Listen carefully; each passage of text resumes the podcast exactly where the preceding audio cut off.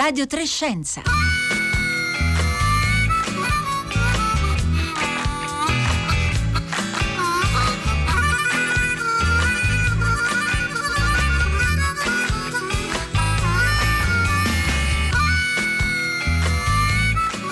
Buongiorno, buongiorno da Marco Motta, bentornati all'ascolto di Radio Trescenza in questo venerdì 6 novembre, mentre si attende l'esito delle elezioni statunitensi, come ci ha raccontato poco fa Radio Tremondo. Al centro della nostra puntata di oggi c'è una storia che inizia proprio negli Stati Uniti quasi 70 anni fa e che ha segnato lo sviluppo della ricerca medica in maniera profonda, anche se fino ad anni recenti, va detto, praticamente sconosciuta. Una storia che intreccia medicina medicina ed etica della ricerca. E le protagoniste di questa storia sono delle cellule, divenute note come cellule HeLa, oggi utilizzate nei laboratori di tutto il mondo, e soprattutto protagonista è la donna alla quale quelle, celle, quelle cellule in origine furono eh, prelevate nel 1951. Si chiamava Henrietta Lacks, era una giovane donna afroamericana originaria della Virginia. La sua storia è stata raccontata in un libro uscito negli Stati Uniti dieci anni fa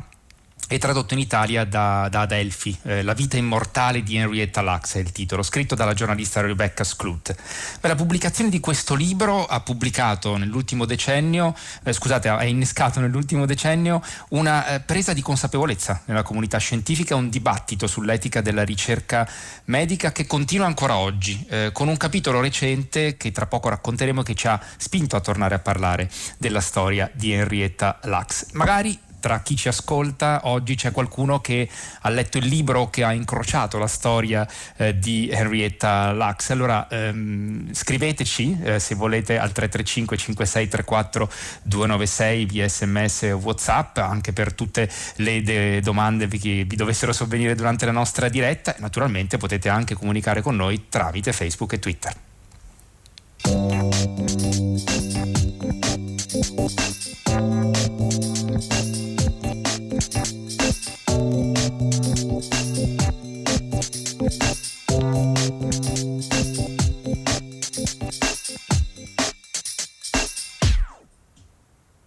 Buongiorno a Maria Luisa Lavitrano.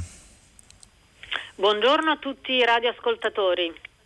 Grazie molte per essere con noi. Maria Luisa Lavitrano è docente di patologia all'Università di Milano Bicocca dove dirige l'unità di medicina molecolare della scuola di oncologia ed è anche responsabile del nodo italiano della rete europea delle biobanche e in questo ruolo si trova a confrontarsi proprio con gli interrogativi di etica della ricerca che ci capiterà di eh, toccare oggi.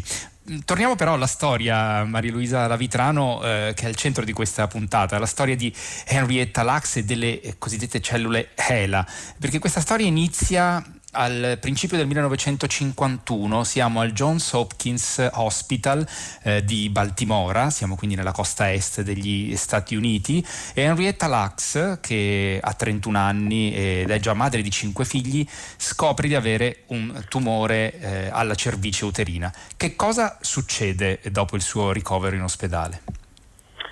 Beh, quello che è successo dopo il suo ricovero in ospedale è che la povera signora Lac è stata curata al meglio delle possibilità per quell'epoca, ma contemporaneamente il um, suo medico e anche, eh, che era anche un ricercatore, George Gay, prelevò dal collo dell'utero della paziente eh, un frammento di tessuto, frammento di tessuto dal quale poi lui ehm, tentò di coltivare le cellule. Ora, ehm, il tentativo di coltivare le cellule in cultura risale già agli anni degli, del, del 1800, insomma a metà del 1800, però con poco successo. Gay invece fu... Ehm, diciamo, ebbe successo in questo tipo di eh, procedura e proprio perché queste cellule erano cellule tumorali e quindi riesce nell'intento di farle eh, proliferare sostanzialmente, sì, come mai appunto lei diceva Maria Luisa della Vita non era mai riuscito nessuno scienziato prima? No, prima di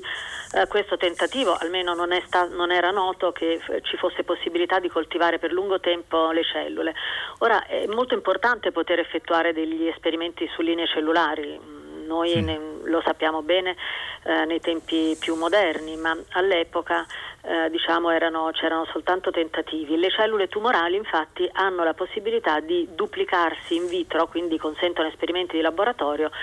eh, anche per lungo tempo e questo è molto importante perché sulle linee cellulari è possibile studiare ehm, i meccanismi delle malattie, le vie molecolari alterate, come agiscono i farmaci e quindi per esempio anche meccanismi non solo di cura ma anche di prevenzione no, del, delle malattie. Quindi è estremamente importante poterle utilizzare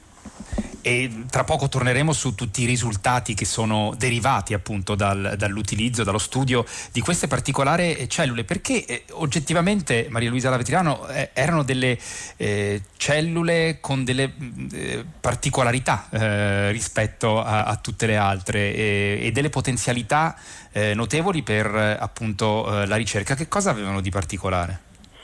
Ma dunque, le cellule cosiddette ILA noi le chiamiamo ILA in laboratorio, sono delle cellule tumorali. Come tutte le cellule tumorali hanno la capacità di moltiplicarsi in maniera indefinita. E questo perché? Perché hanno acquisito delle mutazioni genetiche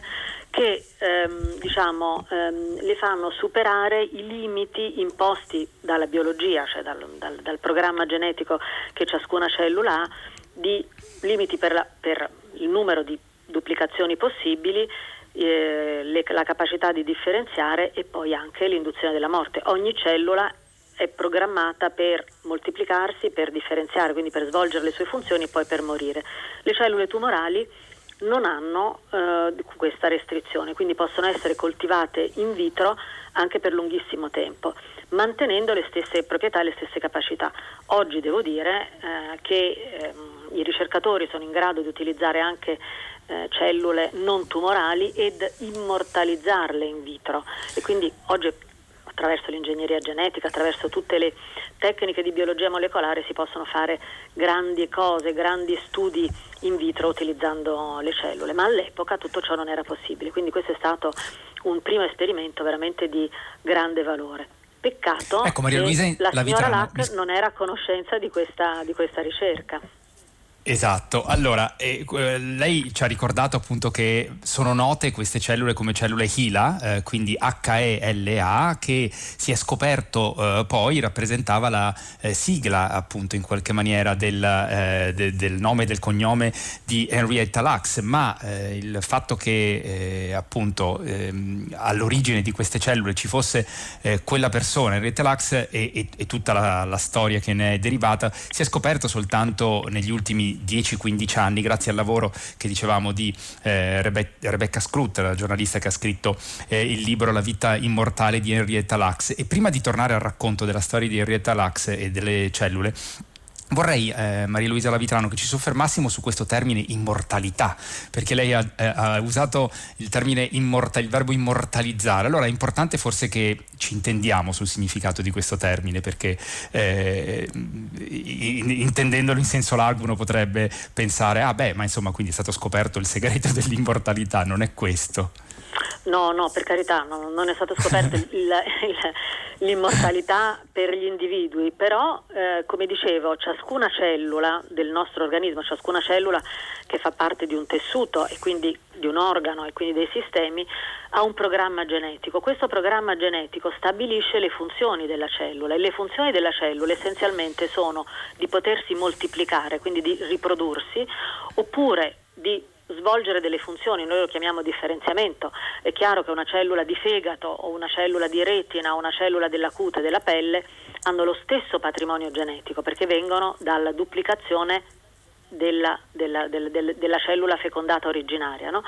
però svolgono funzioni diverse. E poi l'altra proprietà che hanno le cellule è quella di morire. Ogni cellula è destinata alla morte, destinata alla morte perché esiste un sistema genetico che rileva, rileva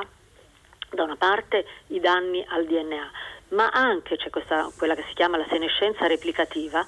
che fa sì che ogni cellula ha un suo destino che alla fine la porta alla morte, inesorabilmente. Quindi la morte fa parte del programma genetico naturale di ciascuna cellula. Ora, quali sono le cellule immortali? Le cellule immortali, come per esempio le cellule tumorali, sono quelle cellule nelle quali a causa di mutazioni genetiche, a causa di alterazioni di questo sistema che regola in maniera molto precisa eh, diciamo, la biologia delle cellule, non vanno incontro a morte. Oggi si sa come mai le cellule muoiono perché piano piano i, i, la parte terminale dei cromosomi che si chiama telomero si accorcia, si, si accorcia ad ogni duplicazione, cioè ogni volta che una cellula si moltiplica il pezzettino terminale dei cromosomi diventa più corto. Man mano che si accorcia arriva ad un limite, si chiama limite di Hayflick, e questo limite fa sì che il meccanismo che all'interno della cellula controlla diciamo, la eh, del genoma lo vede, muta- lo vede come un danno irreparabile e quindi indirizza la cellula alla morte. Le cellule tumorali hanno questo sistema non regolato, per cui possono rimanere, in, possono essere coltivate in vitro e possono, e anche in vivo purtroppo, anche nell'organismo, si possono moltiplicare in maniera indefinita, cioè non hanno un limite al numero di duplicazioni che possono fare. Ecco, questa è una precisazione, una spiegazione eh, importante. E prima di arrivare alla questione del dibattito sul, sull'etica della, eh, della, ricerca che in questi dieci anni si è, eh, appunto, si è molto consolidato a partire da questa storia eh, di eh, Henrietta Laxi, vorrei ricordare eh, soltanto alcuni numeri in gioco perché la stima che è stata fatta è che oggi ci siano circa 50 milioni di tonnellate di cellule HeLa nel mondo, utilizzate nei laboratori di tutto il mondo, oltre 75.000 pubblicazioni che eh, appunto a, a, hanno utilizzato eh, 113.000 pubblicazioni. 113.000, ecco, mi corregge, sono molti di più aggiornato ad oggi e mi conferma che sono circa 11.000 i brevetti che eh, sono derivati da, anche dall'utilizzo no, di queste Onestamente cellule. il numero di brevetti non, non, lo conosco ma certamente sono tanti perché è noto che eh, dall'utilizzazione delle cellule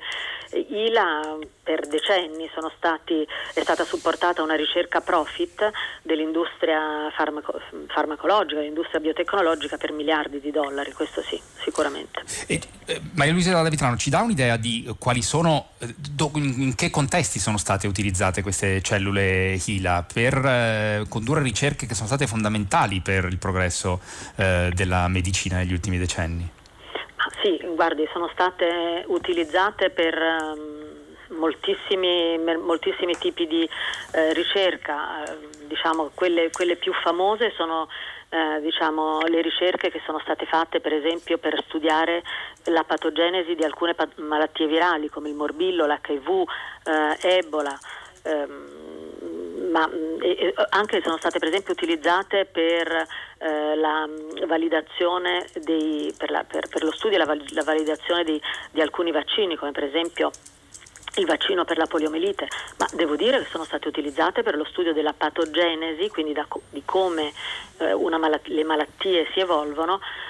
moltissimi tipi di malattie che vanno dalle malattie cardiovascolari eh, e al cancro, quindi veramente in tantissime tipologie di, di studi, sia di base e sia anche invece applicati e quindi con risvolti eh, biotecnologici. Vorrei dire che la maggior parte delle conoscenze attuali sulle malattie, sulle possibilità diagnostiche, terapeutiche sulla, e sulla possibilità di prevenirle sono basate su studi su materiali biologici e sui dati ad essi associati. E, e questo eh, diciamo, è ben, è, ben, è ben, noto ed è il motivo per cui nel corso degli anni si è capito che questi materiali biologici dovevano essere soggetti a regolamentazione, a tutela e devono essere raccolti, prelevati e conservati in maniera eh, come dire, eh, congrua sia per garantirne la qualità sia per garantire i diritti degli individui coinvolti ed è per questo che sono nate poi le biobanche biologiche. E su questo eh, torneremo tra poco, mm, Maria Luisa Lavitrano. Intanto è arrivato un messaggio al 335 56 34 296 da Patrizia da Torino. Eh, la storia di Henrietta mi ha affascinato sin dalla prima volta che l'ho sentita proprio su Radio 3, Wikiradio, perché Telmo Piovani qualche anno fa ha dedicato eh, una eh, puntata nel 2017, se non vado errato, eh, proprio alla storia di Henrietta Lacks. Sono un assistente sociale, dice Patrizia, insegno ai futuri assistenti sociali e spesso porto questa storia per riflettere su varie questioni etiche. L'invito a riflettere riflettere a partire da questa storia sul contributo che ogni essere umano, anche il più umile come Henrietta, possa portare all'umanità. Riflettiamo sul coinvolgimento delle persone, e, insomma, porto l'esperienza della storia successiva dei figli e nipoti, di figli che dopo anni guardano dal microscopio le cellule vive della mamma. Insomma, molte suggestioni. Ho sempre pensiero di grande riconoscenza verso Henrietta e la sua vita complicata che è diventata preziosa per tutti noi. Perché eh, Maria Luisa Lavitrano? Per ritornare alla storia individuale eh, di eh, Henrietta Lacks che eh, appunto muore pochi mesi dopo eh, a causa di questo, questa forma di ehm, eh, tumore al collo dell'utero molto aggressiva e ehm, l'uso che viene fatto di, di, delle cellule che sono state prelevate dal suo tessuto ehm, non ha nessuna forma diciamo, di consenso informato come lo chiameremmo noi, né lei né i, i, i parenti, i familiari, i discendenti ne sanno eh, nulla. E questa storia emerge soltanto sostanzialmente alla fine degli, del primo decennio degli anni 2000 ehm, e ha innescato appunto un dibattito eh, sostanzialmente, una presa di consapevolezza innanzitutto nella comunità scientifica, possiamo dire così. Sì, devo dire che questo tipo di consapevolezza in Europa è nato molto tempo prima, ehm, però è vero, è vero che eh, diciamo, siamo, è stato necessario giungere ai, ai, ai, più recenti anni per avere eh, quello che si chiama il General Data Protection Regulation, che è una, una, diciamo, un quadro giuridico europeo recepito da tutti gli Stati che proprio regola la protezione dei dati personali e l'utilizzo dei dati personali. Però eh, diciamo, in ambito di ricerca questa sensibilità c'è già da, da, molti anni, devo dire in Europa molto più che non negli Stati Uniti, per non parlare di altri paesi come, come per esempio la Cina. Eh, quello che è necessario per, poter, per la ricerca è che ci sia una informazione del, del paziente, del cittadino e che questo offra un consenso esplicito all'utilizzazione dei propri materiali eh, per la ricerca, materiali anche dati per la ricerca, perché ricordiamoci che la storia di Henrietta si è eh, diciamo, aggravata dal punto di vista etico nel 2013, quando nel 2013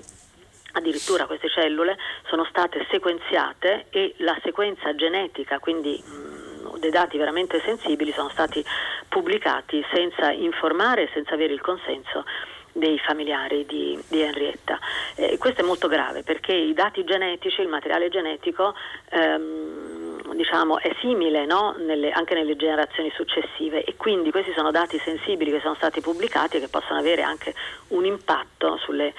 sui, sui familiari e sui discendenti.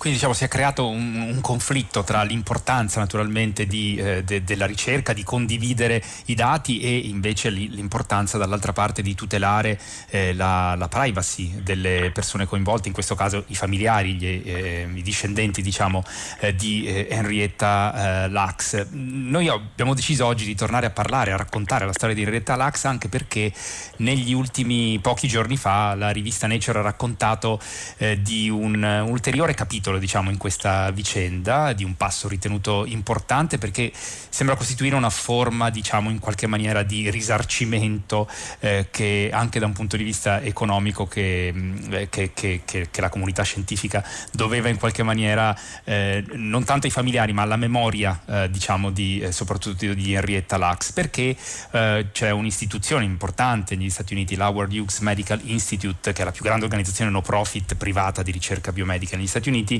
ha deciso di fare una, una, donazione milionaria alla fondazione che porta il nome di Henrietta Lacks e che è stata eh, eh, creata e oggi tuttora diretta da Rebecca eh, Sclut. Ehm, anche Nature, Maria Luisa Lavitrano sottolinea che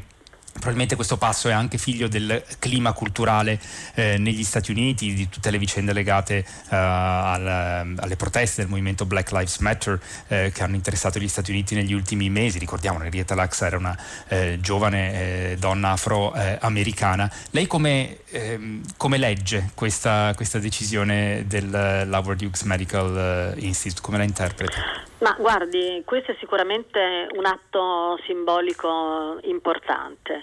eh, però mh, bisogna, ed è giustamente come lei ha ricordato, collocato in un momento un po' particolare no? che stanno vivendo gli Stati Uniti d'America. eh, per questo grande conflitto no? che c'è, eh, grande conflitto sociale che coinvolge, che coinvolge, le minoranze, che ci viene ricordato soprattutto in questi giorni no? in occasione delle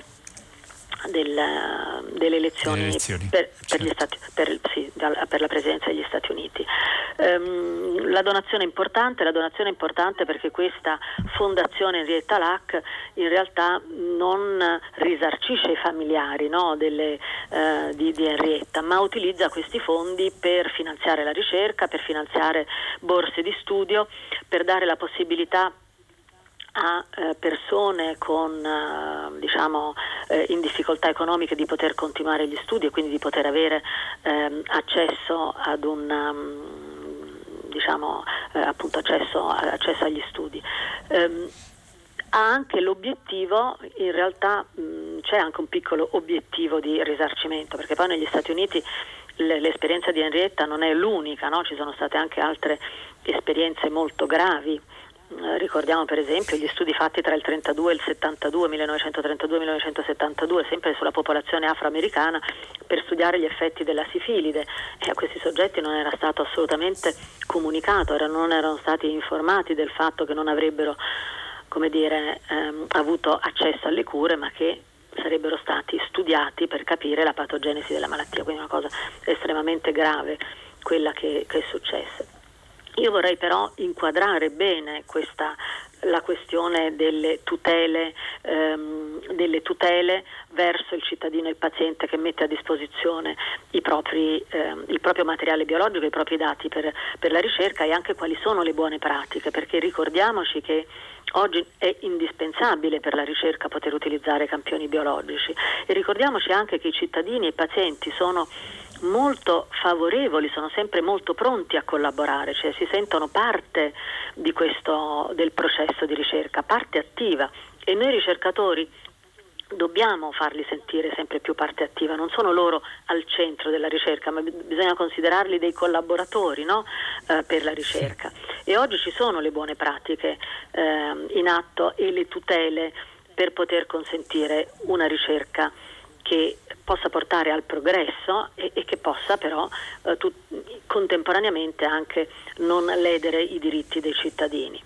Innanzitutto informare il paziente e il cittadino, informare sugli obiettivi della ricerca, informare precisamente su eh, come verrà utilizzato eh, come verrà prelevato, utilizzato, conservato e per quali tipi di ricerca verrà utilizzato il suo, il suo campione biologico. C'è poi una, dire, una, una, una, tutela ancora maggiore perché oggi per poter utilizzare campioni biologici per la ricerca è necessario verificare eh, un parere etico, cioè i comitati etici di ricerca devono valutare il progetto di ricerca proposto dal ricercatore, devono dare un consenso e devono diciamo, deve essere, ehm, ci deve essere una certezza della decisione di adeguatezza, eh, perché i campioni biologici sono talmente importanti eh, che non possono essere utilizzati per ricerche che non sono valutate come importanti, come adeguate e anche come ben disegnate.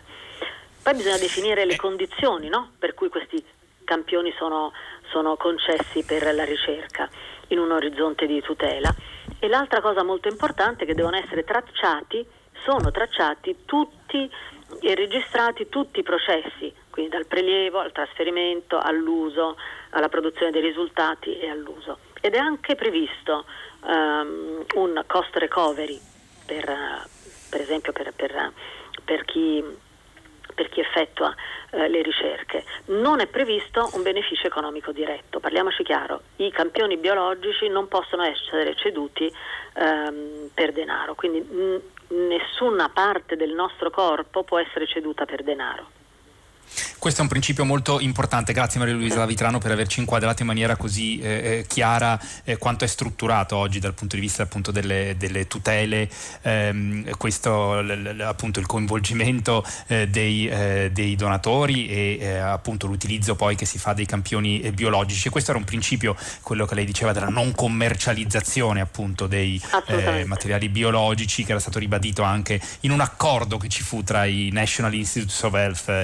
eh, statunitensi appunto e la famiglia eh, appunto Lax. Ehm,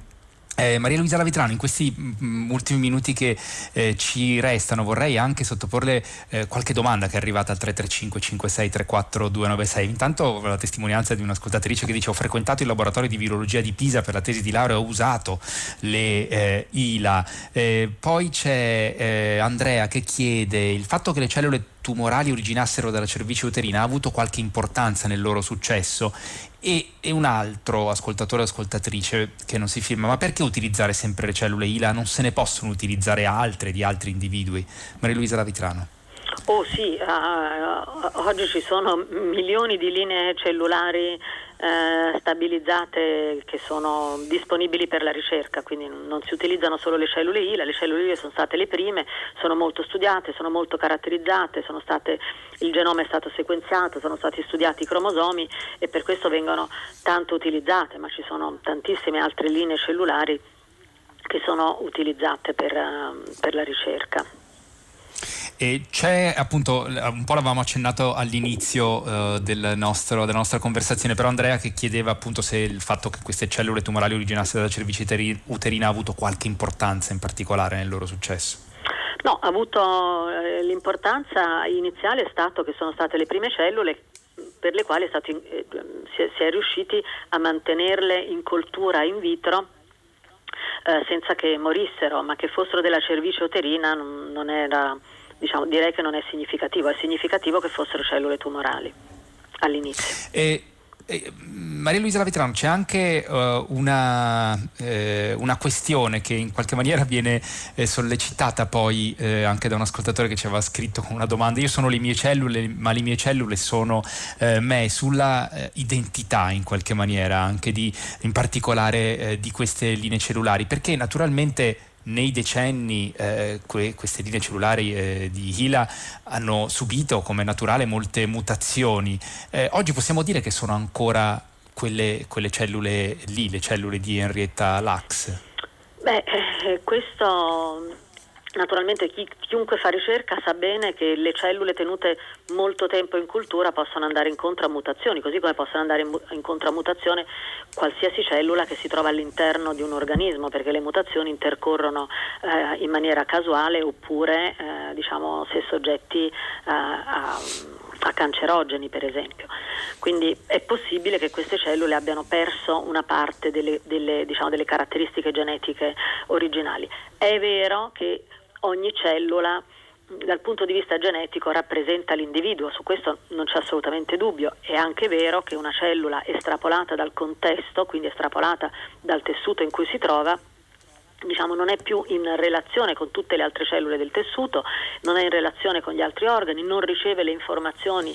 diciamo, dall'ambiente circostante e quindi in un certo senso vive di vita propria all'esterno della all'esterno del, del corpo, però dal punto di vista genetico certamente rappresenta l'individuo, non c'è dubbio. Allora Maria Luisa Lavitrano, la ringrazio davvero per essere stata con noi oggi a Radio Trescenza. Io lo ricordo, Maria Luisa eh, Lavitrano è docente eh, di patologia all'Università di Milano Bicocca ed è anche responsabile del nodo italiano della rete europea delle biobanche. Su questo torneremo magari a parlare anche in futuro. Noi siamo giunti alla fine eh, così di questa puntata di Radio Trescenza. Lunedì torneremo a parlare di crisi climatica alla luce di quello che sta succedendo negli Stati Uniti perché proprio da qualche giorno è diventato effettivo il ritiro ritiro del, degli Stati Uniti dagli accordi di Parigi, ma Biden ha detto con me presidente, se diventerò presidente, entro 77 giorni rientreremo negli accordi di Parigi, vedremo che cosa accadrà. Eh, grazie dunque a Cristiana Castellotti alla regia, Daniele Verde alla parte tecnica, da Francesca Boninconti, Paolo Conte, Rossella Panarese, Marco Motta che vi parla, l'augurio di una buona giornata all'ascolto di Radio 3.